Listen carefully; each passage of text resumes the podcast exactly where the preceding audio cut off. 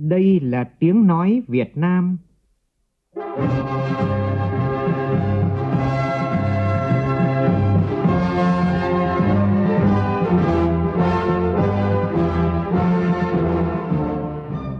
là tiếng nói Việt Nam, phát thanh từ Hà Nội, thủ đô nước Cộng hòa xã hội chủ nghĩa Việt Nam.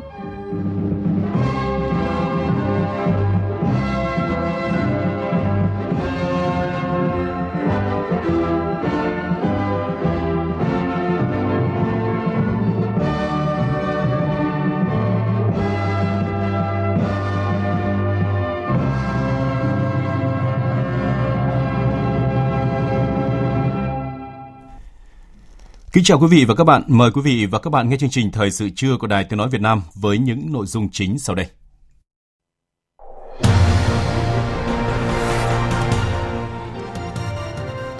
Tại cuộc làm việc với Tổng Liên đoàn Lao động Việt Nam, Thủ tướng Chính phủ Nguyễn Xuân Phúc yêu cầu phải quan tâm đến nhà ở cho công nhân lao động.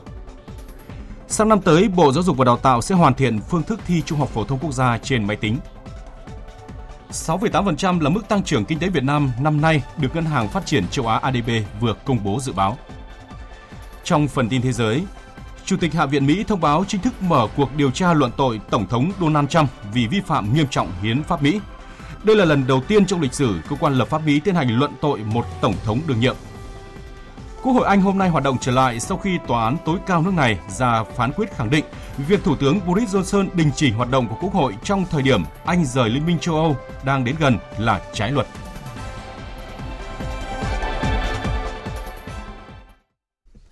Bây giờ là nội dung chi tiết.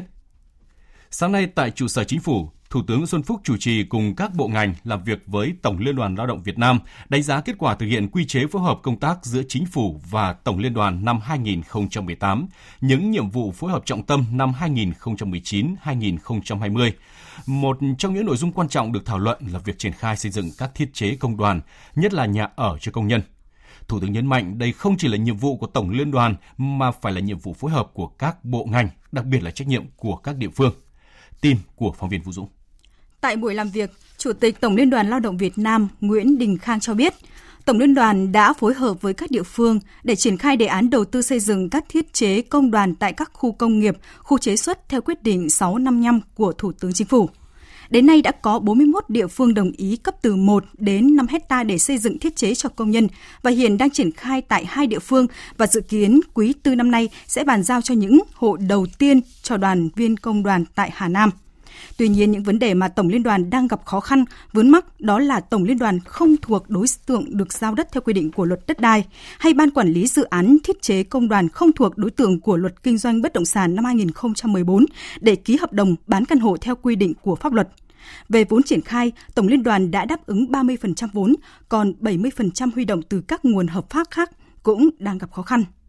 Về vấn đề này, Thủ tướng Nguyễn Xuân Phúc chỉ đạo các bộ ngành cần phối hợp với Tổng Liên đoàn Lao động Việt Nam để tìm nguồn đầu tư các thiết chế cho công nhân. Quyết luôn là giao cho địa phương thẩm định phê duyệt thủ tục. Tôi đã xuống tận nơi rồi tôi nói với Sở dựng Hà Nam này giao cho các ông này làm thủ luôn đi. Tất cả các thẩm định thiết kế, kiến trúc, quy hoạch giao địa phương tôi làm chịu nhiệm. Cái đây là cái cây coi như một kết luận về thiết chế là địa điểm đất đai do địa phương bố trí. Thôi bây giờ ông nào có đất thì ông có làm thiết chế công đoàn. Ông có đất thì ông làm sao mà ông khang với ông đây? Đi mua đất mà, mà, mà làm thiết chế công đoàn được. Ông phải có đất có mặt bằng hỗ trợ giải phóng mặt bằng để nhờ công nhân. Nhờ công nhân là một cái nhiệm vụ rất quan trọng của các địa phương chứ không phải là chỉ công đoàn không. Ông làm nhờ xã hội ông chỉ đạo nhờ công nhân rất quan trọng anh phải lo đất đai và vay ưu đãi. Thì mình giải quyết rốt ráo như vậy thì mới ra cái gói cái thiết chế công đoàn. Thủ tướng cũng yêu cầu sau khi khu nhà ở cho công nhân ở Hà Nam khánh thành sẽ rút kinh nghiệm để triển khai mạnh mẽ trên cả nước, nhất là các địa phương đã bố trí đất. Trong triển khai các thiết chế phục vụ công nhân, Thủ tướng lưu ý phải đảm bảo thiết thực với đời sống của công nhân.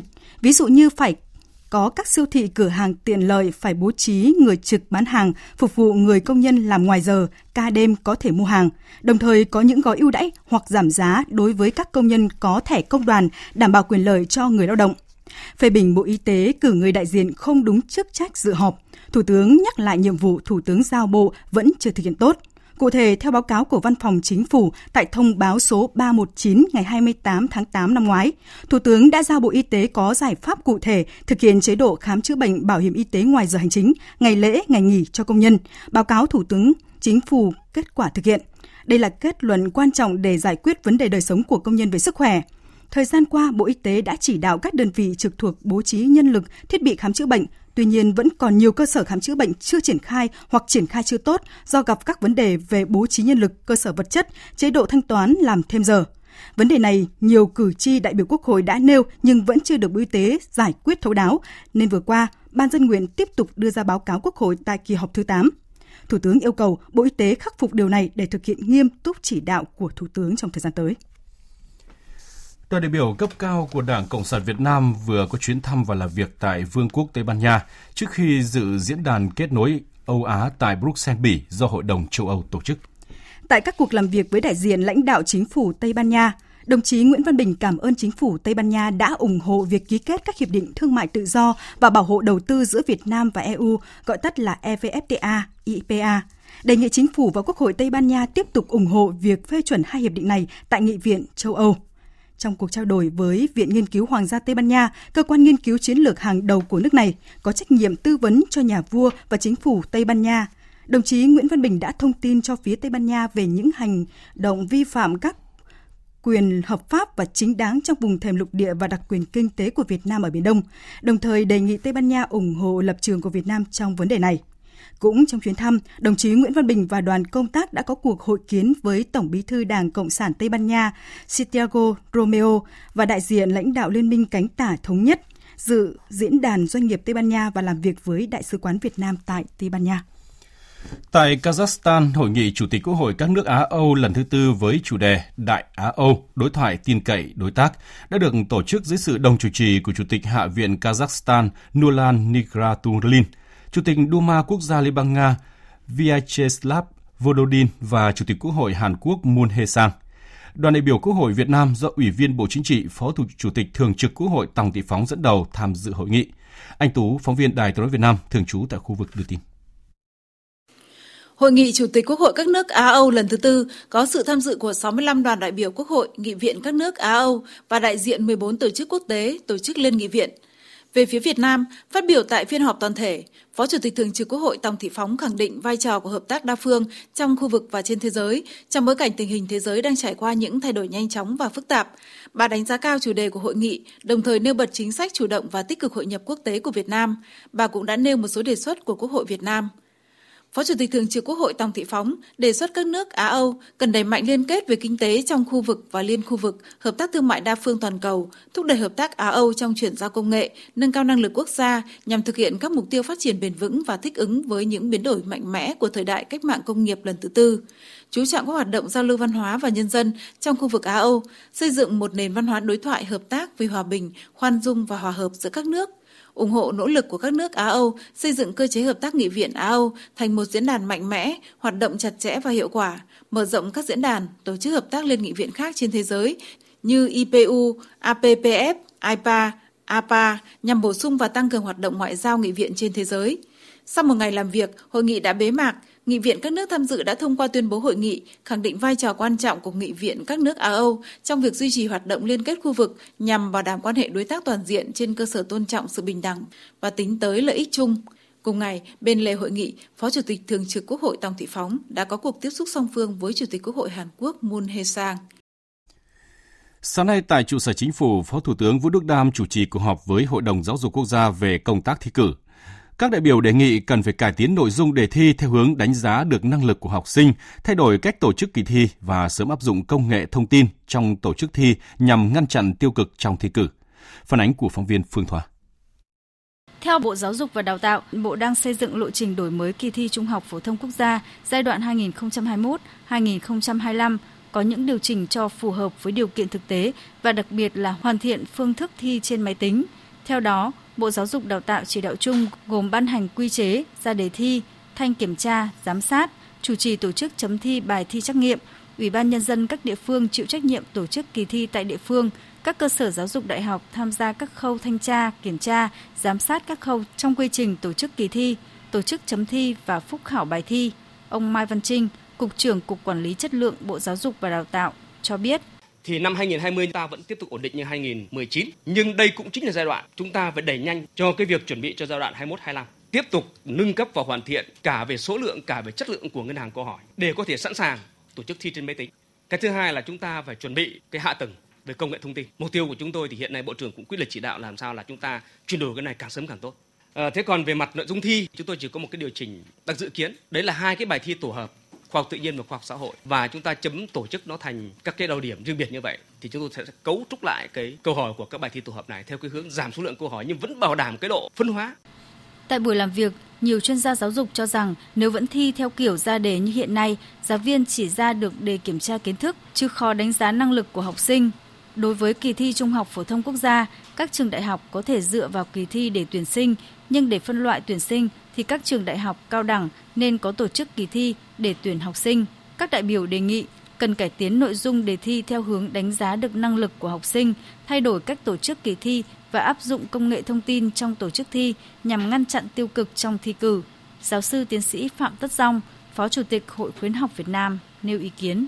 Tôi cho rằng từ năm 2021 trở đi mà mình vẫn thi như này là mình là hậu. Với một cái nền giáo dục số hóa mang tính mở, với một cái ờ, giáo dục mà luôn luôn tiếp cận được với những kết quả kết nối công nghệ của cái cách mạng công nghiệp thì chắc chắn chúng ta không thể thi như này, mà chúng ta hoàn toàn có thể thi theo một hình thức. Thi xong vừa, học sinh có thể vừa trả lời câu hỏi xong là máy nó chấm xong rồi. Không phải tổ chức chấm nữa. Mà nếu làm được như thế thì ta có một cái ngân hàng câu hỏi và học sinh có thể chọn câu hỏi trên máy tính để thi. Nhưng mà muốn làm như thế thì phải chuẩn bị từ bây giờ. Làm cái này mất cơ sở vật chất, cái này độ 3 năm thì phải là chuẩn bị từ bây giờ cũng liên quan đến vấn đề giáo dục như Đài Tiếng nói Việt Nam đã đề cập trong chương trình thời sự gần đây về những bất thường trong thuyên chuyển giáo viên tại huyện Yên Định, tỉnh Thanh Hóa, gây bức xúc trong cán bộ, giáo viên và dư luận. Tại cuộc làm việc với phóng viên Đài Tiếng nói Việt Nam, lãnh đạo Ủy ban nhân dân huyện Yên Định thừa nhận huyện đã mắc khuyết điểm cho công tác thuyên chuyển, điều động giáo viên nhưng khó khắc phục ngày được. Ghi nhận của Sĩ Đức phóng viên Đài Tiếng nói Việt Nam. Rất nhiều bất thường trong công tác thuyên chuyển điều động giáo viên tại huyện Yên Định đã được phóng viên Đài Tiếng nói Việt Nam điều tra làm rõ. Cụ thể là việc thuyên chuyển điều động giáo viên tại huyện Yên Định đã làm trái quy định 9656 Ủy ban nhân dân tỉnh Thanh Hóa về việc bố trí sắp xếp điều động cán bộ giáo viên. Không đúng quy định của chính Ủy ban nhân dân huyện này trong điều động thuyên chuyển giáo viên, gây bức xúc đối với cán bộ, giáo viên và dư luận. Huyện ủy Yên Định đã có công văn yêu cầu Ủy ban nhân dân huyện Yên Định ra soát, kiểm tra và báo cáo bí thư huyện ủy trước ngày 20 tháng 9, nhưng đến hôm nay là 24 tháng 9 vẫn chưa có báo cáo. Hôm qua ngày 23 tháng 9, Ủy ban nhân dân huyện Yên Định đã mời giáo viên có đơn thư lên làm việc lần thứ hai. Nếu như lần thứ nhất chưa tìm được tiếng nói chung, thì trong buổi làm việc lần thứ hai, đồng chí Lưu Vũ Lâm, Chủ tịch Ủy ban nhân dân huyện Yên Định đã cầu thị lắng nghe và ghi nhận kiến nghị của giáo viên, hứa sẽ bố trí sắp xếp trước tháng 11 năm 2019. Về vấn đề năm học 2019-2020, đã bắt đầu được gần một tháng, nhưng vì cho rằng huyện ra quyết định điều động trái quy định, một số giáo viên chưa nộp quyết định và nhận nhiệm vụ tại đơn vị mới, khiến cho các trường này chống giáo viên. Nếu như quan điểm của ông Lê Xuân Thành, Phó Chủ tịch Ủy ban nhân dân huyện Yên Định cho rằng cần xử lý thầy cô giáo vì đang chống lệnh của huyện, thì ông Lưu Vũ Lâm, Chủ tịch Ủy ban nhân dân huyện Yên Định lại cho rằng cách làm đó là máy móc chưa thấu tình đạt lý. Năm trường hợp này thì anh Thành thì anh ờ, anh hơi máy móc, tức là vẫn giải quyết những cái máy móc tức là yêu cầu là các cụ phải nhập quyết định. Lãnh lương đấy để xong rồi xem với xem xét. Đấy. nhưng thực ra là nếu như mà mình mà làm sai thì mình phải dừng giải quyết ngay chứ đừng không phải máy móc như thế. Thế thì hôm qua thì năm trường hợp này thì, thì thấy người ta kiến nghị là là phần lớn là nên cái thỏa đáng. Thì mình đồng ý ngay thì sắp xếp. Đặt vấn đề về việc huyện Yên Định đã bất ngờ thu hồi và thay đổi 20 quyết định chỉ sau 10 ngày ký ban hành. Ông Lưu Vũ Lâm cho rằng sau khi ban hành quyết định thì một số giáo viên đã thống nhất hoán đổi cho nhau theo nguyện vọng của họ và huyện đã xem xét. Thế nhưng trước đó thì lãnh đạo phòng giáo dục và đào tạo huyện Yên Định lại cho rằng do ban hành quyết định sai nhầm ngày tháng. Trả lời câu hỏi của phóng viên Đài Tiếng Nói Việt Nam về việc sau khi nhận ra khuyết điểm, huyện sẽ khắc phục những sai sót trong điều động tuyên truyền giáo viên như thế nào. Ông Lưu Vũ Lâm cho rằng rất khó đáp ứng ngay được. Ô thì có thời gian chứ, bây giờ đang học rồi, bây giờ ổn định, bây giờ muốn anh thủy lại thì phải điều một người đi, chứ không phải nói được ngay đâu. Bây giờ ta đang lưng lớp rồi, bây giờ các anh cũng chia sẻ với tôi là bây giờ là ổn định rồi, qua lớp rồi, bây giờ phải giả soát lại, điều một người đi thì anh thủy biết thế cho được.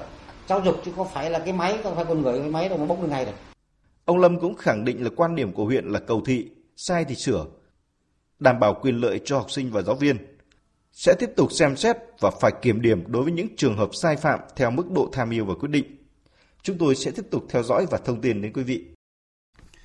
Xin được chuyển sang một thông tin kinh tế đáng chú ý. Sáng nay, Ngân hàng Phát triển châu Á công bố cập nhật tình hình phát triển kinh tế Việt Nam năm 2019, trong đó dự báo tăng trưởng kinh tế Việt Nam trong năm nay đạt ở mức 6,8%. Phóng viên Bảo Ngọc thông tin.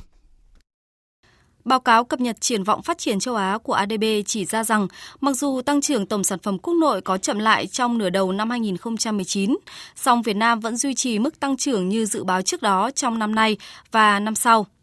Ngân hàng Phát triển châu Á ADB vẫn duy trì dự báo tăng trưởng kinh tế Việt Nam ở mức 6,8% trong năm nay và giảm nhẹ 6,7% vào năm 2020. Dự báo lạm phát được điều chỉnh giảm từ 3,5% xuống 3% trong năm nay và từ 3,8% xuống 3,5% vào năm 2020. 6 tháng đầu năm cũng cho thấy những tiến triển của hệ thống ngân hàng. Tỷ lệ nợ xấu được giảm từ 2,1% tháng 6 năm 2018 xuống 1,9% vào tháng 6 năm nay. Ngoài ra, mục tiêu của chính phủ đề ra cho tất cả các ngân hàng đáp ứng yêu cầu đủ vốn theo Basel II vào năm 2020 cũng đạt được tiến độ nhất định. Ông Eric Sigwick, giám đốc quốc gia của ngân hàng ADB tại Việt Nam cho biết. Mặc dù tăng trưởng xuất khẩu bị chững lại do xung đột thương mại leo thang giữa Mỹ và Trung Quốc, kéo theo sự sụt giảm của thương mại toàn cầu, nền kinh tế Việt Nam vẫn tăng trưởng mạnh nhờ cầu nội địa tiếp tục gia tăng và dòng vốn đầu tư trực tiếp nước ngoài được duy trì. Triển vọng về tiêu dùng trong nước tiếp tục duy trì, được hỗ trợ bởi sự gia tăng thu nhập, mở rộng việc làm và lạm phát duy trì ở mức thấp. Sáng nay tại Hà Nội, Bộ Lao động Thương binh và Xã hội tổ chức hội nghị tổng kết 15 năm thực hiện nghị quyết số 37 của Bộ Chính trị về phương hướng phát triển kinh tế xã hội và đảm bảo quốc phòng an ninh vùng Trung Du và miền núi phía Bắc đến năm 2020. Phản ánh của phóng viên Hà Nam. Sau 15 năm thực hiện nghị quyết số 37 của Bộ Chính trị về phương hướng phát triển kinh tế xã hội và đảm bảo quốc phòng an ninh vùng Trung Du và miền núi Bắc Bộ, các chỉ tiêu về thị trường lao động giải quyết việc làm cơ bản hoàn thành tốt theo kế hoạch đặt ra tỷ lệ nghèo các tỉnh vùng Trung Du miền núi phía Bắc giảm từ 38,72% năm 2005 xuống còn 15,82% năm 2018. Tỷ lệ nghèo ở các huyện nghèo giảm bình quân 5,5% một năm, các xã nghèo giảm bình quân từ 3 đến 4% một năm. Đến hết năm 2018, toàn vùng có 7 huyện thoát nghèo và được Thủ tướng Chính phủ tặng bằng khen. 72 xã đặc biệt khó khăn vùng dân tộc thiểu số và miền núi trong khu vực đạt chuẩn nông thôn mới. Tuy nhiên, vùng Trung Du và miền núi Bắc Bộ vẫn là vùng điều kiện kinh tế xã hội khó khăn nhất cả nước. Tỷ lệ hộ nghèo dân tộc thiểu số chiếm cao, có tỉnh 99% hộ nghèo là dân tộc thiểu số như Hà Giang, Cao Bằng, Lai Châu.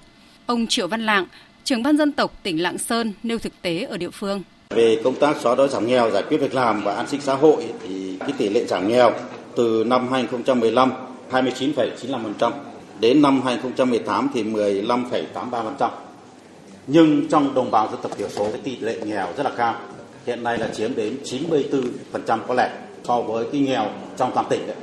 Mục tiêu đến năm 2030, tỷ lệ lao động qua đào tạo đạt từ 70 đến 75%, tỷ trọng lao động trong khu vực nông nghiệp giảm còn 45 đến 50%. Giai đoạn 2025 đến 2030, phấn đấu nâng quy mô tuyển sinh đạt trên 4,6 triệu người mỗi năm – ít nhất 85% người học có việc làm hoặc có năng suất thu nhập cao hơn sau đào tạo. Ông Lê Tấn Dũng, Thứ trưởng Bộ Lao động Thương binh và Xã hội cho biết. Đối với đồng bào dân tộc Trung Du miền núi khu vực phía Bắc, hiện nay đó là theo cái quan điểm chủ trương của Đảng nhà nước là chúng ta phải ổn định dân cư để đảm bảo các mục tiêu là phát triển kinh tế xã hội, mục tiêu an ninh quốc phòng và mục tiêu văn hóa xã hội. Tuy nhiên, vùng này là một trong những cái vùng rất là khó khăn. Dứt khoát là phải dương lên để thoát nghèo. Thì bây giờ nhiều giải pháp thì có giải pháp là đào tạo nghề rồi gắn việc làm và chắc chắn một điều dịch chuyển lao động của đồng bào kể cả lao động ra nước ngoài để mang nguồn kinh tế cái nguồn thu nhập trở về địa phương trở về gia đình để phát triển vào lúc 7 giờ 40 phút sáng nay, một vụ tai nạn đường sắt xảy ra trên đường sắt Bắc Nam, đoạn qua xã Diễn Trường, huyện Diễn Châu, tỉnh Nghệ An, làm 4 toa tàu chật khỏi đường dây, một ô tô tải biến dạng, lái xe phải vào viện cấp cứu. Hiện tuyến quốc lộ 1A đã thông xe, tuy nhiên tuyến đường sắt Bắc Nam đoạn qua huyện Diễn Châu vẫn chưa thể lưu thông.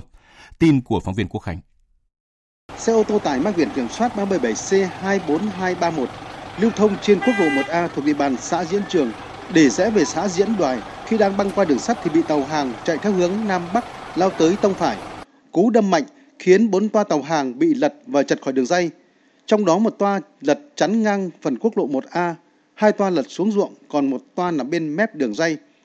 Vụ tai nạn khiến chiếc xe tải bị biến dạng, tài xế xe tải bị thương nặng, mắc kẹt trong cabin, được người dân hỗ trợ đưa ra ngoài, chuyển đi cấp cứu tại bệnh viện.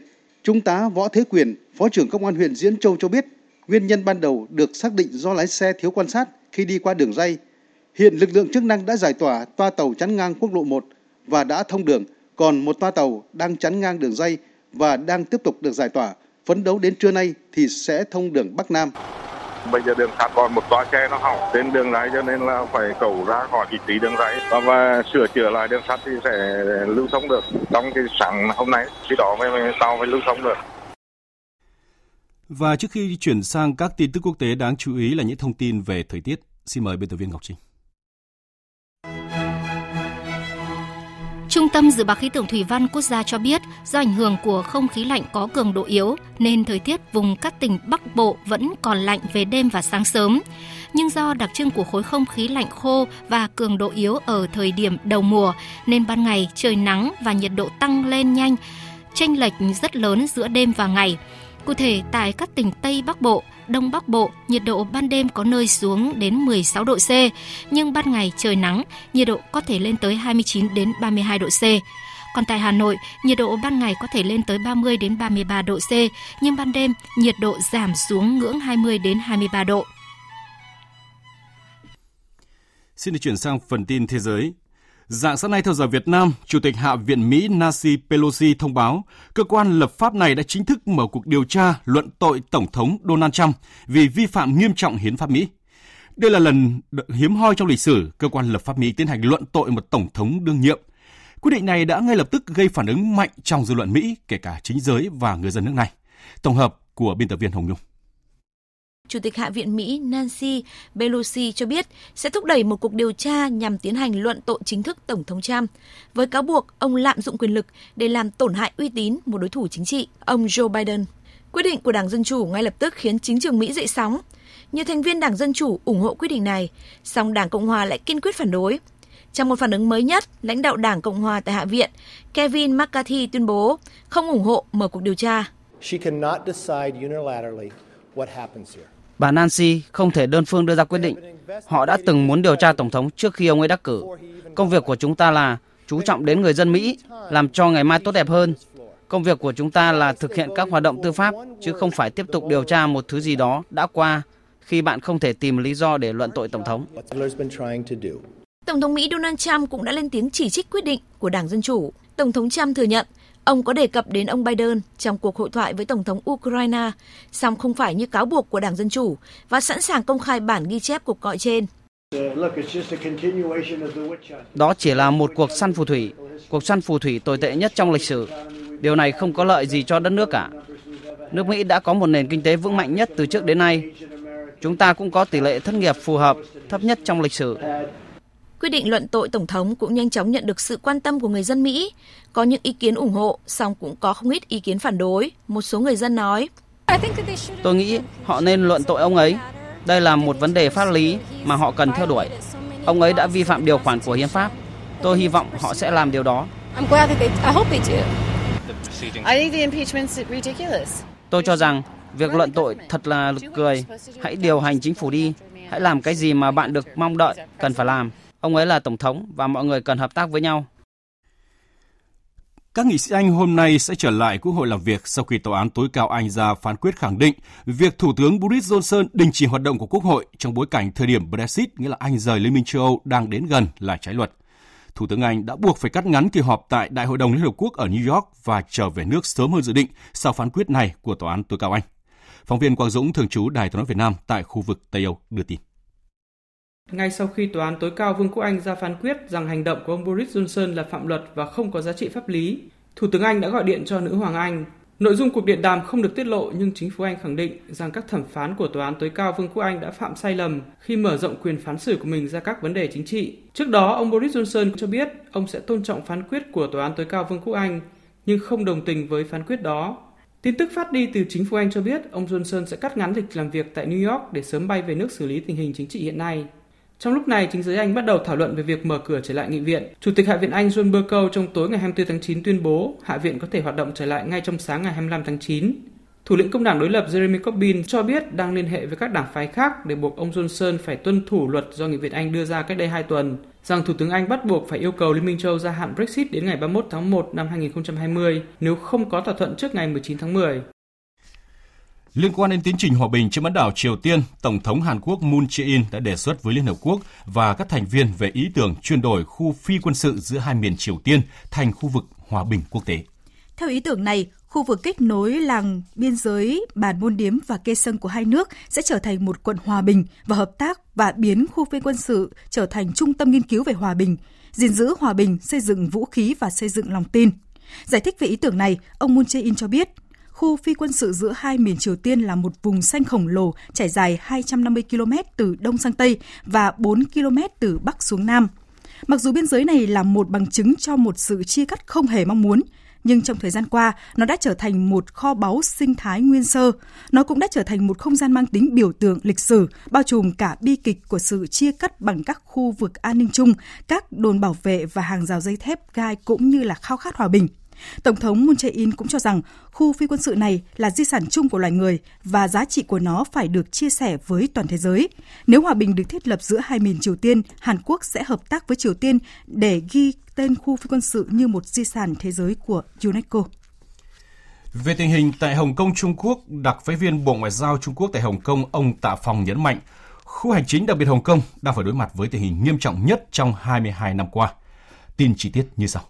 Ông Tạ Phong kêu gọi những người trẻ tuổi ở Hồng Kông dũng cảm nói không với bạo lực, đoàn kết với mọi tầng lớp trong xã hội để cùng nhau chống lại bạo lực, bảo vệ pháp trị, giữ gìn an ninh, thúc đẩy phát triển, đồng thời tích cực đưa ra sách lược để giải quyết các vấn đề xã hội hiện nay như việc làm và nhà ở. Ông nêu rõ tình hình hỗn loạn xảy ra liên tiếp trong hơn 3 tháng qua tại Hồng Kông đã tác động nặng nề đến nền kinh tế và dân sinh, làm sói mòn pháp trị và trật tự xã hội. Nếu tình trạng này tái diễn, khu hành chính đặc biệt này sẽ rơi xuống vực thẳm.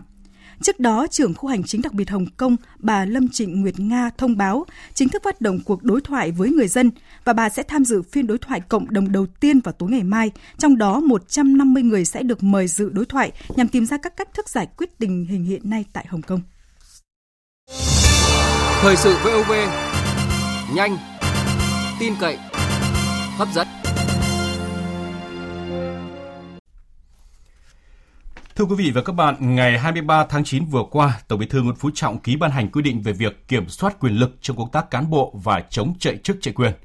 Quy định đã chỉ rõ 6 hành vi chạy chức chạy quyền, 8 hành vi bao che, tiếp tay cho chạy chức chạy quyền. Quy định nêu rõ cán bộ, đảng viên, công chức, viên chức có hành vi chạy chức chạy quyền hoặc bao che, tiếp tay cho chạy chức chạy quyền sẽ bị xử lý kỷ luật theo quy định.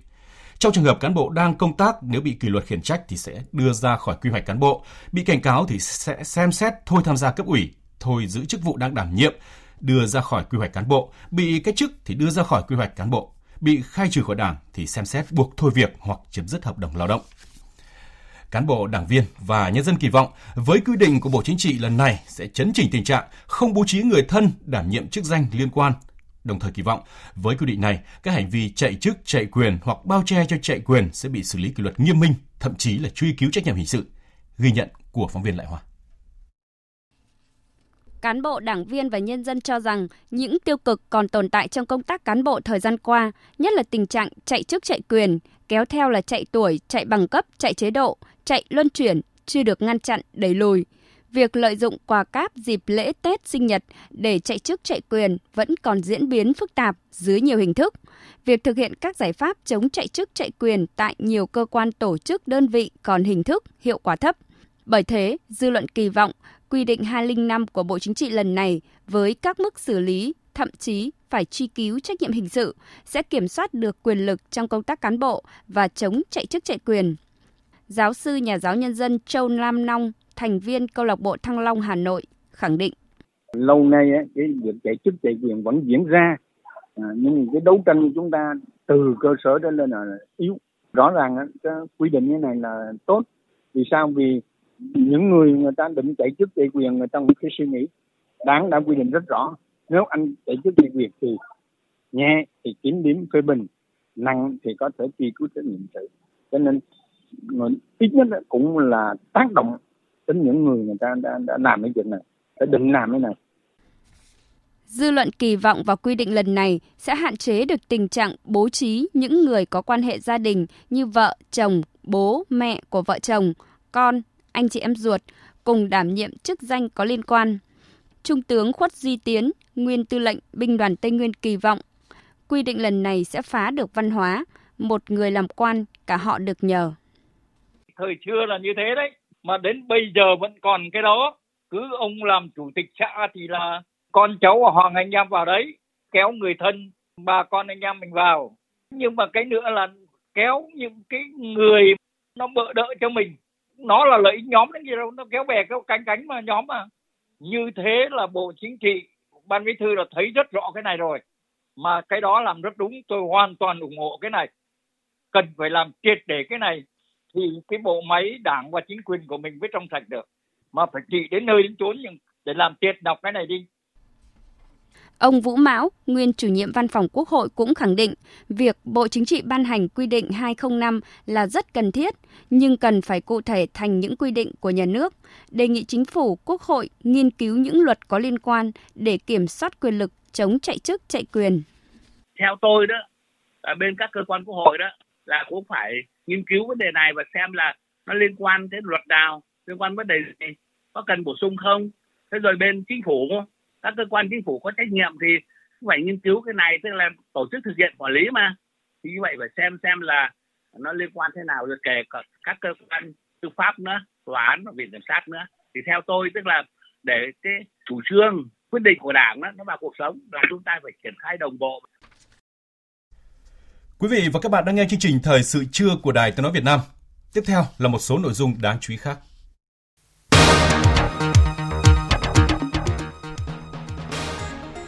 Hội đồng Nhân dân thành phố Hà Nội chính thức phát ngôn về việc lãnh đạo sử dụng xe công điện sáng. Cộng đồng quốc tế kêu gọi Mỹ và Iran giảm căng thẳng về tiếp tục đối thoại.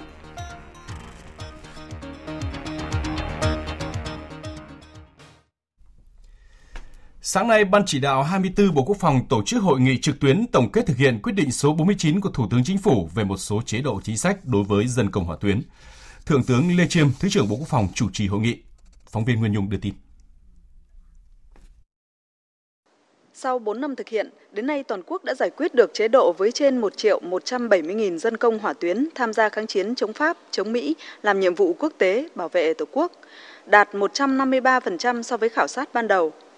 Số tiền chi trả trợ cấp một lần trên 2.500 tỷ đồng. Hiện nay vẫn còn trên 166.000 người đã được kê khai lập hồ sơ nhưng chưa được giải quyết chế độ trợ cấp một lần do còn trong quy trình xét duyệt. Bên cạnh đó, vẫn còn có trường hợp sai sót về đối tượng và trùng chế độ. Từ điểm cầu tỉnh Hải Dương, ông Lương Văn Cầu, Phó Chủ tịch Ủy ban Nhân dân tỉnh Hải Dương cho biết, do điều kiện chiến tranh kết thúc đã lâu, hồ sơ giấy tờ bị thất lạc nên còn có tình trạng sai sót và đây cũng là cơ hội cho một số đối tượng lợi dụng nếu cấp xã không chỉ đạo chặt chẽ. Tỉnh Bộ Chỉ huy cũng đã phát hiện ra một số đối tượng trước đây tham gia dân quân xã phường thị trấn không thuộc đối tượng được hưởng chế độ theo quyết định 290, nay lại khai đổi chế độ theo quyết định 49 bằng việc lái nhiệm vụ sang là đắp bùn pháo, phát đạn, vân vân. Thế rồi đối tượng là thanh niên xung phong khai hưởng chế độ theo quyết định 62 nhưng không đúng đối tượng lại chuyển sang khai theo quyết định 49 nếu không thực hiện nghiêm quy trình xét duyệt khép kín hai vòng và niêm yết công khai thông báo danh sách thì sẽ rất dễ đến nhầm lẫn đối tượng. Phát biểu kết luận hội nghị, Thượng tướng Lê Chiêm chỉ đạo phấn đấu đến hết quý 4 năm nay sẽ cơ bản hoàn thành xét duyệt, chi trả chế độ trợ cấp đối với các đối tượng dân công hỏa tuyến, đảm bảo kịp thời đúng đối tượng. Đối với các địa phương hiện nay còn nhiều đối tượng chưa được giải quyết chế độ, Thượng tướng Lê Chiêm, Thứ trưởng Bộ Quốc phòng đề nghị Ban chỉ đạo cần tăng cường chỉ đạo, kiểm tra, giám sát việc thực hiện. Đề nghị các đồng chí chúng ta càng về cưới thì càng phải chặt chẽ hơn, cụ thể hơn, không buông lỏng cái lãnh đạo, cái chỉ đạo của các cấp, đặc biệt là các tổ công tác rồi các cái cơ quan chức năng những người cán bộ trực tiếp làm cái nhiệm vụ này. Tăng cường quản lý tình hình kiểm tra giám sát chặt chẽ khâu thanh định xét duyệt hồ sơ ở các cấp bảo đảm đúng đối tượng đúng quy trình thực hiện đầy đủ chặt chẽ về hồ sơ. Sáng nay, ông Lê Minh Đức, tránh văn phòng, người phát ngôn của Hội đồng Nhân dân thành phố Hà Nội cho biết, việc bà Nguyễn Thị Bích Ngọc sử dụng xe công biển số xanh vào trước 7 giờ 30 phút sáng qua là để thực hiện nhiệm vụ được phân công. Tin chi tiết cho biết. Phát biểu của ông Lê Minh Đức được đưa ra sau khi báo chí đăng tải thông tin hình ảnh bà Nguyễn Thị Bích Ngọc, Chủ tịch Hội đồng Nhân dân thành phố Hà Nội đã sử dụng xe công đi ăn sáng tại nhà hàng Aroma trên đường Hoàng Minh Giám, phường Nhân Chính, quận Thanh Xuân. Người phát ngôn của Hội đồng Nhân dân thành phố Hà Nội cho biết, Nghị định số 04 của Chính phủ quy định tiêu chuẩn định mức sử dụng xe ô tô, thì bà Nguyễn Thị Bích Ngọc thuộc chức danh được sử dụng thường xuyên một xe ô tô đưa đón từ nơi ở đến cơ quan và đi công tác. Sáng qua, bà Ngọc đi dự họp tại Bộ Tư lệnh Thủ đô được tổ chức từ 7 giờ 30 phút. Bà Ngọc dừng tại nhà hàng Aroma ăn sáng. Vì vậy, việc bà Nguyễn Thị Bích Ngọc sử dụng xe công biển số xanh trong thời điểm trên là để thực hiện nhiệm vụ được phân công. Hội đồng nhân dân thành phố Hà Nội khẳng định, ngoài ra chiếc xe này không sử dụng vào bất kỳ một mục đích cá nhân nào khác. Sáng nay tại xã Phổ Thạnh, huyện Đức Phổ, ông Lê Viết Chữ, bí thư tỉnh ủy Quảng Ngãi đã có buổi đối thoại và công khai xin lỗi người dân địa phương liên quan đến những sai sót trong quá trình triển khai dự án nhà máy xử lý rác thải MD. Phản ánh của nhóm phóng viên Hoài Nam và Phương Cúc tại miền Trung.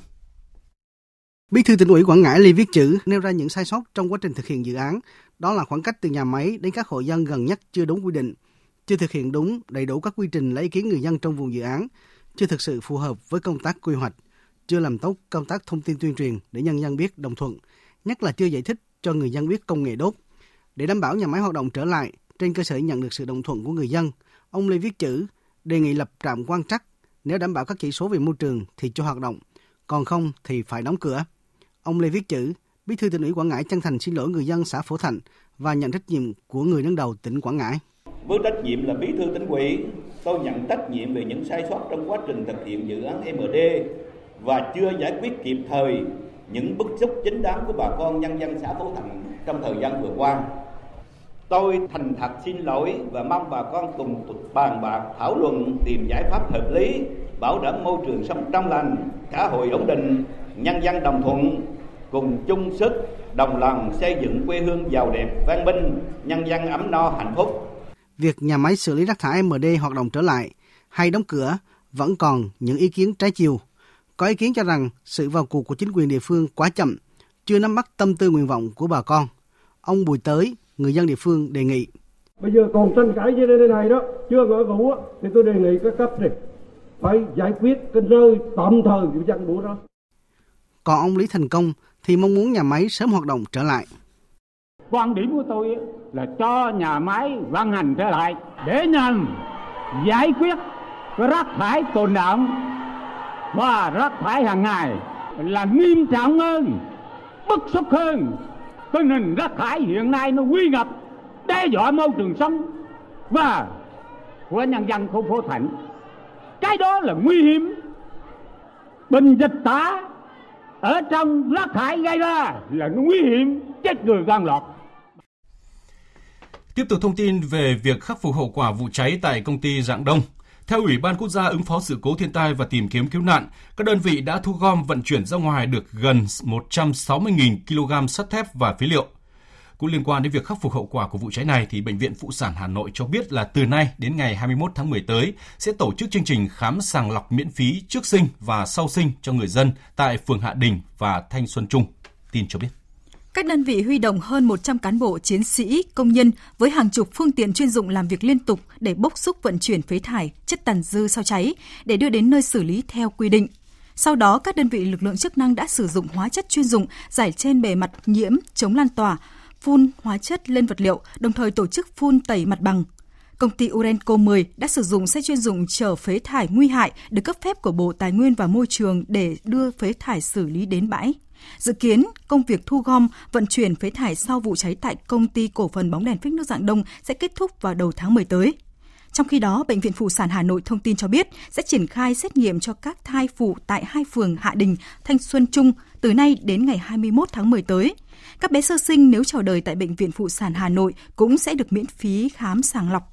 Người dân muốn đăng ký khám cần gọi điện đến tổng đài 1900 6922 bấm phím 0 để được tư vấn hướng dẫn.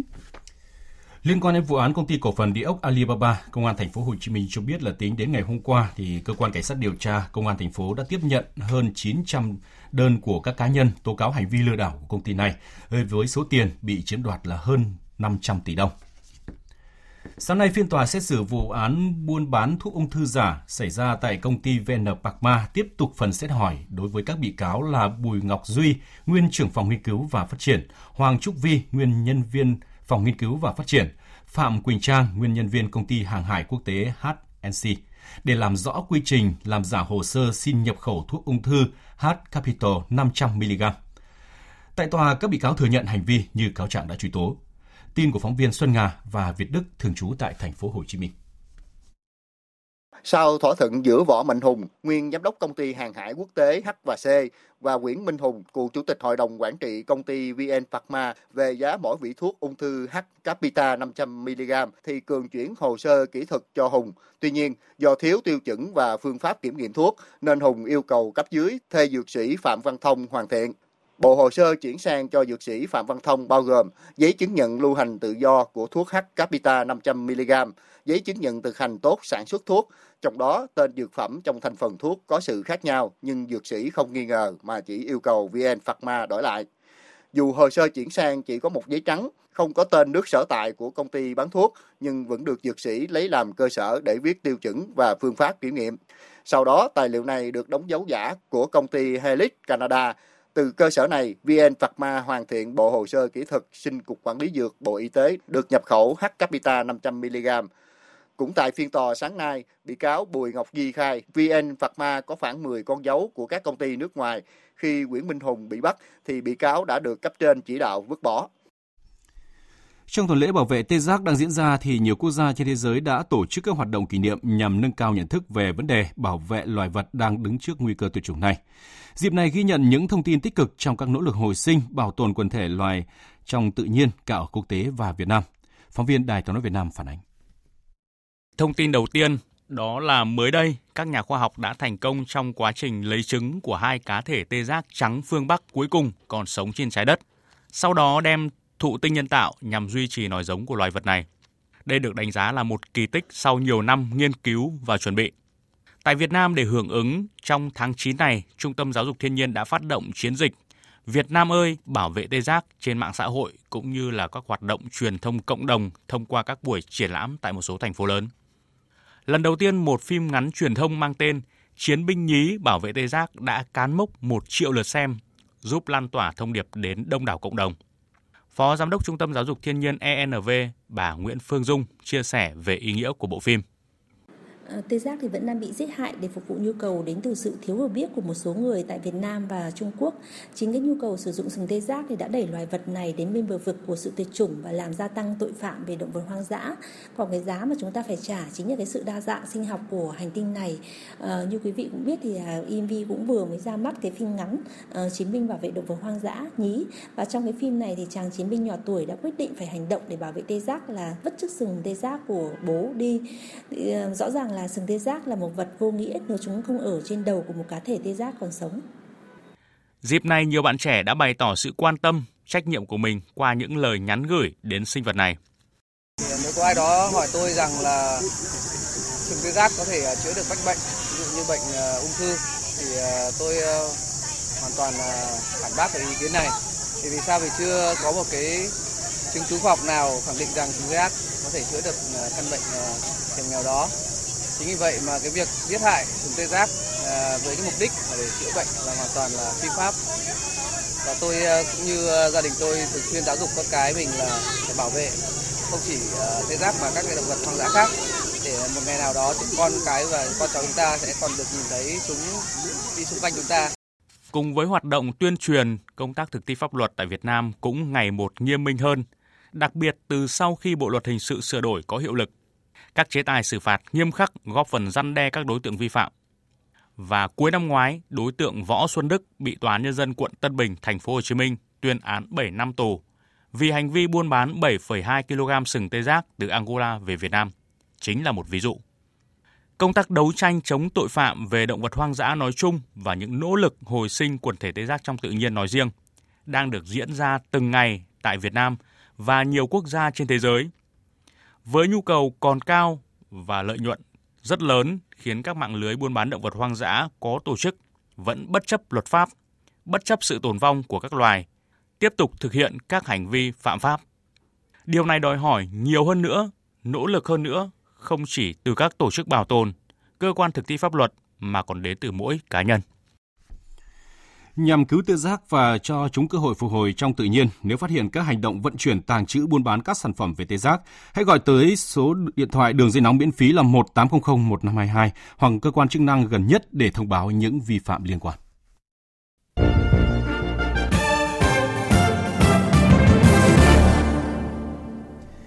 Chúng tôi xin tiếp tục cập nhật những thông tin quốc tế đáng chú ý. Sáng sớm nay theo giờ Việt Nam, Tổng thống Mỹ Donald Trump có bài phát biểu tại phiên khai mạc tuần lễ cấp cao Đại hội đồng Liên Hợp Quốc khóa 74 tại New York, Mỹ. Tổng thống Donald Trump tiếp tục đề cao chính sách nước Mỹ trên hết, đồng thời đề cập nhiều vấn đề lớn của thế giới. Phóng viên Phạm Huân, thường trú tại Mỹ thông tin. Mở đầu bài phát biểu kéo dài hơn 30 phút, Tổng thống Donald Trump đã đề cập tới chiến dịch tham vọng của Mỹ nhằm cải tổ thương mại quốc tế. Ông Trump chỉ trích một số quốc gia đã lợi dụng hệ thống thương mại quốc tế để cướp đi việc làm của người dân Mỹ và khiến lạm phát thương mại với Mỹ gia tăng. Chính vì vậy, Mỹ quyết định chấm dứt tình trạng bất bình đẳng kinh tế với mục tiêu đạt được thương mại cân bằng và hai bên cùng có lợi. Tổng thống Trump chỉ trích Tổ chức Thương mại Thế giới đã cho Trung Quốc hưởng các ưu đãi đối với một quốc gia đang phát triển, bất kể quy mô kinh tế của nước này. Tổng thống Trump khẳng định sẽ không để các nước khác tiếp tục lợi dụng Mỹ và hệ thống thương mại quốc tế. Ông Trump cũng chỉ trích Trung Quốc khá gay gắt khi cho rằng Trung Quốc đã phá vỡ lời hứa cải cách và vẫn tiếp tục mô hình kinh tế dựa trên các hàng rào thương mại, chính sách trợ giá của nhà nước, thao túng tiền tệ, bán phá giá sản phẩm, chuyển giao công nghệ bắt buộc và đánh cắp sở hữu trí tuệ cũng như các bí mật thương mại quy mô lớn. Tổng thống Trump cũng cho biết chính quyền của ông sẽ hoàn tất các thỏa thuận thương mại mới với Anh, Nhật Bản và một số nước khác một cách công bằng và các bên đều có lợi. Một vấn đề quốc tế lớn khác được ông Trump đề cập tới trong bài phát biểu của mình đó là Iran. Ông Trump nhấn mạnh Mỹ đã áp đặt mức trừng phạt cao nhất đối với Iran và nếu Iran tiếp tục các hành vi đe dọa, các lệnh trừng phạt của Mỹ sẽ không được dỡ bỏ mà sẽ được gia tăng. Liên quan tới Triều Tiên, Tổng thống Trump cho biết chính quyền của ông theo đuổi chính sách hòa bình và ngoại giao với Triều Tiên. Một trong những vấn đề quốc tế khác ông Trump đề cập tới đó là tình hình tại Afghanistan. Ông Trump khẳng định Mỹ sẽ tiếp tục hợp tác với các đối tác nhằm chấm dứt chủ nghĩa khủng bố và đạt được hòa bình ở Afghanistan. Tổng thống Trump cũng tập trung vào vấn đề di cư bất hợp pháp với việc chỉ trích các chính sách biên giới mở và cho rằng tất cả các quốc gia đều có quyền bảo vệ biên giới của mình. Cũng tại diễn đàn Đại hội đồng Liên Hợp Quốc đang diễn ra ở New York, nhiều nhà lãnh đạo thế giới kêu gọi Mỹ và Iran đối thoại, nhất là sau khi diễn ra cuộc tấn công nhằm vào hai nhà máy lọc dầu tại Ả Rập Xê Út mà Mỹ cáo buộc Iran tiến hành, trong khi đó Iran kiên quyết bác bỏ. Biên tập viên Anh Tuấn tổng hợp thông tin. Trong cuộc gặp ba bên với Tổng thống Iran Hassan Rouhani và Thủ tướng Anh Boris Johnson tại New York, Tổng thống Macron cho rằng nếu ông Rouhani rời khỏi Mỹ mà không gặp Tổng thống Donald Trump thì thật lòng đây là một cơ hội bị bỏ lỡ. Theo Tổng thống Macron, ông Donald Trump sẽ không đến Iran vì vậy, họ cần phải gặp nhau ngay bây giờ. Dès ma première expression devant cette assemblée, j'ai dit ma conviction. Can đảm không phải là khiêu khích hay trả thù, mà là một hành động có trách nhiệm dựa trên sự minh bạch. Từ lần đầu tiên khi tôi phát biểu tại đại hội đồng này, tôi đã chia sẻ niềm tin của mình về Iran Tôi tin rằng chiến lược gây áp lực lên chương trình hạt nhân Iran chỉ có thể dẫn đến sự gia tăng căng thẳng trong khu vực. Hơn bao giờ hết, tôi tin tưởng sâu sắc rằng đã đến lúc nối lại các cuộc đàm phán giữa Mỹ, Iran, các bên ký kết thỏa thuận hạt nhân và các quốc gia liên quan trong khu vực. Thủ tướng Đức Angela Merkel cũng đã có các cuộc gặp riêng rẽ với Tổng thống Mỹ Donald Trump và Tổng thống Iran Hassan Rouhani. Nhà lãnh đạo Đức cho rằng là phi thực tế khi Iran yêu cầu Mỹ dỡ bỏ các lệnh trừng phạt, song bà vẫn hy vọng các bên đối thoại. Trong một dấu hiệu cho thấy hoạt động ngoại giao tích cực, Tổng thống Pakistan Iran Khan tuyên bố sẵn sàng đóng vai trò trung gian hòa giải nhằm góp phần làm giảm nhiệt căng thẳng. Theo ông Iran Khan, một cuộc gặp được kỳ vọng giữa hai nhà lãnh đạo Mỹ và Iran có thể làm dịu những căng thẳng hiện nay. Tổng thống Iran Hassan Rouhani nêu rõ, Tổng thống Donald Trump cần khôi phục lòng tin trước khi hai bên có thể tiến hành cuộc gặp song phương theo ông, nếu chính phủ Mỹ sẵn sàng nói chuyện, nước này cần phải tạo ra các điều kiện cần thiết. Trong khi đó, quan hệ ngoại giao giữa Australia với Trung Quốc vẫn chưa có dấu hiệu được cải thiện do hai bên còn tồn tại một số bất đồng quan trọng, trong đó có vấn đề liên quan đến công ty viễn thông Huawei của Trung Quốc. Và trước khi kết thúc chương trình thời sự trưa nay là trang tin đầu tư tài chính và bản tin thể thao. Trang tin đầu tư tài chính. Thưa quý vị và các bạn, trưa nay, tập đoàn vàng bạc đá quý Doji niêm yết giá vàng mua vào ở mức 42 triệu 270 000 đồng một lượng và bán ra 42 triệu 520 000 đồng một lượng. Giá vàng dòng thăng long của công ty Bảo Tín Minh Châu niêm yết ở mức mua vào là 41 triệu 750 000 đồng một lượng và bán ra 42 triệu 650 000 đồng một lượng. Còn giá vàng thế giới giao ngay đang đứng ở mức 1.522 đô la Mỹ một ounce. Ngân hàng Nhà nước công bố tỷ giá trung tâm của đồng Việt Nam với đô la Mỹ hôm nay ở mức 23.145 đồng đổi 1 đô la, giảm 5 đồng. Còn đa số các ngân hàng thương mại như Vietcombank và BIDV niêm yết quanh mức 23.140 đồng mua vào và 23.260 đồng bán ra. Thưa quý vị và các bạn, còn diễn biến đáng chú ý trên thị trường chứng khoán là nhóm cổ phiếu xây dựng tăng mạnh với kỳ vọng triển khai cao tốc Bắc Nam. Ba sàn thì vẫn đồng loạt giảm điểm. Cụ thể, nhóm bất động sản xây dựng giao dịch có phần tích cực với nhiều mã tăng như CII, CTD, HBC, HDG, PC1, và C4G. Tại thời điểm 10 giờ 05 phút thì chỉ số VN Index giảm nhẹ 0,76 điểm xuống 987 điểm, HNX Index giảm 0,2% xuống 103 điểm và Upcom Index giảm xuống 56 điểm. Thanh khoản thị trường ở mức thấp với giá trị khớp lệnh 3 sàn đạt 800 tỷ đồng, khối ngoại hiện bán dòng khoảng 10 tỷ đồng trên toàn thị trường. Đầu tư tài chính biến cơ hội thành hiện thực. Đầu tư tài chính biến cơ hội thành hiện thực. Thưa quý vị và các bạn, thực hiện thu phí tự động không dừng là một trong những giải pháp đảm bảo thuận tiện và tiết kiệm thời gian chi phí cho người tham gia giao thông. Tới nay chỉ còn chưa đầy 3 tháng nữa để các nhà đầu tư dịch vụ và nhà đầu tư BOT trên toàn quốc hoàn thành việc lắp đặt và sử dụng dịch vụ này theo yêu cầu của chính phủ. Phóng viên Hà Nho phỏng vấn ông Nguyễn Văn Dưỡng, Chủ tịch Hội đồng Quản trị Công ty Cổ phần VETC, đơn vị cung cấp dịch vụ lớn nhất hiện nay về tiến độ chung của dự án. Mời quý vị và các bạn cùng nghe. Thưa ông là liên quan đến tiến độ đảm bảo thu phí tự động không dừng theo cái yêu cầu của chính phủ là đến 31 tháng 12 năm 2019 thì tới nay VETC đã thực hiện để hoàn thành cái mục tiêu này như thế nào ạ? Đến nay trong tất cả các cái ờ, trạm thu phí mà thuộc dự án BO1 do VETC là nhà đầu tư, mà VETC trực tiếp đầu tư, thì đến nay là gần như tất cả đã được thu phí tự động không dừng. Chỉ còn duy nhất một trạm thì nhà đầu tư VTC cùng với nhà đầu tư BOT đang tiến hành ờ, đàm phán để ký kết nốt cái hợp đồng ờ, làm cơ sở để triển khai thực hiện đầu tư. Vậy thì ông phân tích như thế nào ạ, về nhà đầu tư đáp ứng cái tiến độ theo yêu cầu của chính phủ ạ? Đối với các trạm trong dự án BO1 thì những cái trạm mà nhà đầu tư BO1 đầu tư thì sẽ đáp ứng được yêu cầu của tiến độ trong năm 2019 sẽ sử dụng được toàn bộ thu phí tự động không dừng. Còn à, ngoài ra thì đối với các trạm nhà đầu tư BOT tự thực hiện đầu tư thì à, theo như tinh thần chỉ đạo của chính phủ cũng như của bộ thì đến kết thúc năm 2019 thì cũng sẽ phải thực hiện à, đầu tư xong và nếu như vậy thì nếu các nhà đầu tư BOT thực hiện xong được cái việc này thì có thể nói là đến cuối năm 2019 này toàn bộ các trạm thu phí sẽ được thu phí tự động không dừng. Thưa ông, để sử dụng được cái dịch vụ này thì cái tính đồng bộ trong kết nối tại các cái trạm BOT và các cái chủ xe như thế nào? Hiện nay thì uh, dịch vụ thu phí tự động không dừng đều sử dụng một thẻ e-tag để dán trên các phương tiện giao thông thì dự án BO1 và dự án BO2 đều sử dụng thẻ này và sử dụng chung một công nghệ. Do vậy, một xe, một phương tiện giao thông khi mà dán cái thẻ ATC này thì có thể đi qua được tất cả các trạm thu phí, kể cả của BO1 hay của BO2. Điều đó nó sẽ đảm bảo được tính thuận lợi cho khách hàng sử dụng dịch vụ thu phí tự động không dừng này. Tuy nhiên thì ờ, cũng có một số những cái điểm nó mang tính chất thời điểm. Ở cái thời điểm này thì ờ, các trạm của BO1 thì đã đầu tư xong, các cái trạm của nhà đầu tư BOT và trạm BO2 thì đang thực hiện đầu tư. Do vậy thì nó cũng xảy ra một cái tình huống là khách hàng khi mà sử dụng dịch vụ thu phí tự động không dừng, dán thẻ e-tag và đi lưu thông qua các trạm thì có những trạm mà đã lưu thông được bình thường và có những trạm đến thời điểm này là chưa lưu thông được. Vâng ạ, xin trân trọng cảm ơn ông.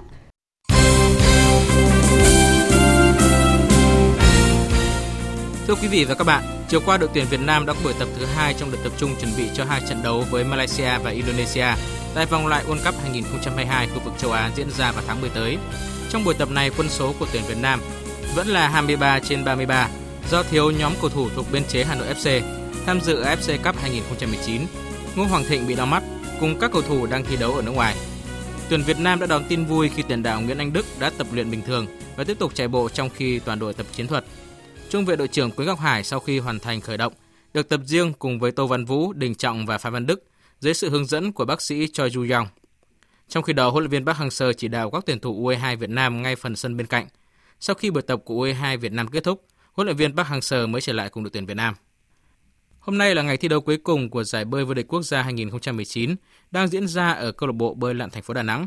Thành tích được chia đều ở ngày thi đấu thứ 5 của giải khiến thành phố Hồ Chí Minh vẫn chưa thể bứt phá trên bảng tổng sắp.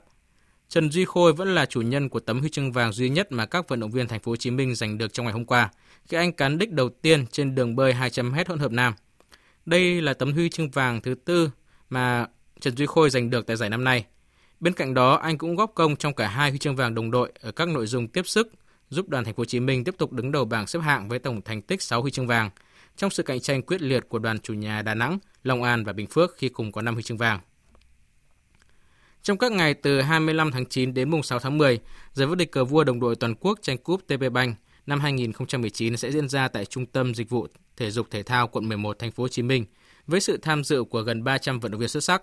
Các kỳ thủ thi đấu đồng đội tính thành tích theo 4 vận động viên có thứ hạng cao nhất của mỗi đơn vị về các nội dung cờ tiêu chuẩn, cờ nhanh, cờ chấp nhoáng và đôi nam nữ phối hợp. Khoảng 1.200 golf thủ tham gia tranh tài tại giải golf FLC Home Tournament 2019 sẽ diễn ra trong các ngày từ mùng 10 tới 13 tháng 10 tại sân FLC Golf Linh Sầm Sơn Thanh Hóa. Đây là lần đầu tiên FLC Home phối hợp với FLC Biscom tổ chức một giải quy mô dành cho các golfer nghiệp dư và chuyên nghiệp trong và ngoài nước tham dự, với tổng giá trị giải thưởng lên tới hàng trăm tỷ đồng. Các golfer tham dự giải được chia vào 4 bảng dựa theo điểm chấp và có riêng một bảng dành cho các golf thủ nữ. Ông Đỗ Việt Hùng, Tổng Giám đốc công ty FLC Biscom cho biết. À, qua giải đấu này thì chúng tôi sẽ hy vọng mang lại đến cho làng góp một hệ thống hoặc là một giải đấu thường niên à, và đánh dấu à, bắt đầu bằng giải đấu này. Chúng tôi cũng sẽ mở rộng quy mô về lượng golfer tham gia cũng như là các golfer có yếu tố người nước ngoài nó tham gia để bổ sung cho giải đấu nó có tính cạnh tranh Dạng sáng nay diễn ra các trận đấu của vòng 3 Cúp Liên đoàn Anh. Trong khi các đội bóng lớn đang chơi ở Premier League đều thắng đậm, thì Tottenham nhận một cú sốc lớn khi bị loại bởi đội bóng vô danh là Colchester United sau là sút đơn lưu. Trả lời truyền thông sau trận đấu, huấn luyện viên Pochettino của Tottenham nói: như tôi đã nhiều lần nói là khi thua trận, người ta thường hay buồn chán. Đó là lẽ thường tình trong bóng đá. Nhưng đôi khi thất bại cũng giúp người ta trở nên tốt hơn. Tôi vẫn hài lòng với sự thể hiện của các cầu thủ. Mặc dù có đôi chút thất vọng vì chúng tôi đã không giành được kết quả như mong muốn. Còn tại sân Emirates, dù huấn luyện viên Unai Emery chỉ tung ra sân đội hình 2, nhưng chủ nhà Arsenal vẫn áp đảo hoàn toàn và dội vào lưới đội bóng đang chơi ở giải hạng nhất là Nottingham Forest 5 bàn không gỡ. Ở các trận đấu đáng chú ý khác, Manchester City có chiến thắng 3-0 trước Preston North End, Leicester City thắng đậm Luton Town 4-0 và Southampton đánh bại Portsmouth với cùng tỷ số. Dự báo thời tiết Bộ và khu vực Hà Nội. Ít mây, ngày nắng, đêm không mưa, sáng sớm có sương mù và sương mù nhẹ rải rác, gió đông bắc cấp 2, cấp 3, sáng sớm và đêm trời lạnh, nhiệt độ từ 20 đến 33 độ. Vùng núi từ 17 đến 20 độ. Các tỉnh từ Thanh Hóa đến Thừa Thiên Huế nhiều mây có mưa rào rải rác và có nơi có rông, gió Bắc đến Tây Bắc cấp 2, cấp 3. Trong cơn rông có khả năng xảy ra lốc, xét và gió giật mạnh, nhiệt độ từ 21 đến 31 độ. Các tỉnh ven biển từ Đà Nẵng đến Bình Thuận có mây, có mưa rào và rông vài nơi. Riêng phía Bắc nhiều mây, có mưa rào và rông rải rác. Cục bộ có mưa vừa, mưa to, gió Đông Bắc cấp 2, cấp 3. Trong cơn rông có khả năng xảy ra lốc, xét và gió giật mạnh, nhiệt độ từ 23 đến 32 độ. Tây Nguyên và Nam Bộ có mây, ngày nắng, chiều tối và đêm có mưa rào và rông vài nơi, gió nhẹ. Trong cơn rông có khả năng xảy ra lốc, xét và gió giật mạnh, nhiệt độ từ 18 đến 31 độ. Tiếp theo là dự báo thời tiết biển. Vịnh Bắc Bộ có mưa rào và rông vài nơi, tầm nhìn xa trên 10 km, gió Đông Bắc cấp 4. Nam Vịnh Bắc Bộ có mưa rào và rông rải rác, tầm nhìn xa trên 10 km, giảm xuống từ 4 đến 10 km trong mưa, gió Đông Bắc cấp 4. Trong cơn rông có khả năng xảy ra lốc xoáy và gió giật mạnh. Vùng biển từ Quảng Trị đến Quảng Ngãi, vùng biển từ Bình Định đến Ninh Thuận, vùng biển từ Bình Thuận đến Cà Mau và từ Cà Mau đến Kiên Giang bao gồm cả Phú Quốc, có mưa rào và rông vài nơi, tầm nhìn xa trên 10 km, gió Đông Bắc đến Đông cấp 3, cấp 4. Khu vực Biển Đông có mưa rào và rông vài nơi, tầm nhìn xa trên 10 km, gió Đông Bắc cấp 4, cấp 5 khu vực quần đảo Hoàng Sa thuộc thành phố Đà Nẵng, Trường Sa tỉnh Khánh Hòa và Vịnh Thái Lan. Có mưa rào và rông vài nơi, tầm nhìn xa trên 10 km, gió Đông Bắc cấp 4. Trong cơn rông có khả năng xảy ra lốc xoáy và gió giật mạnh.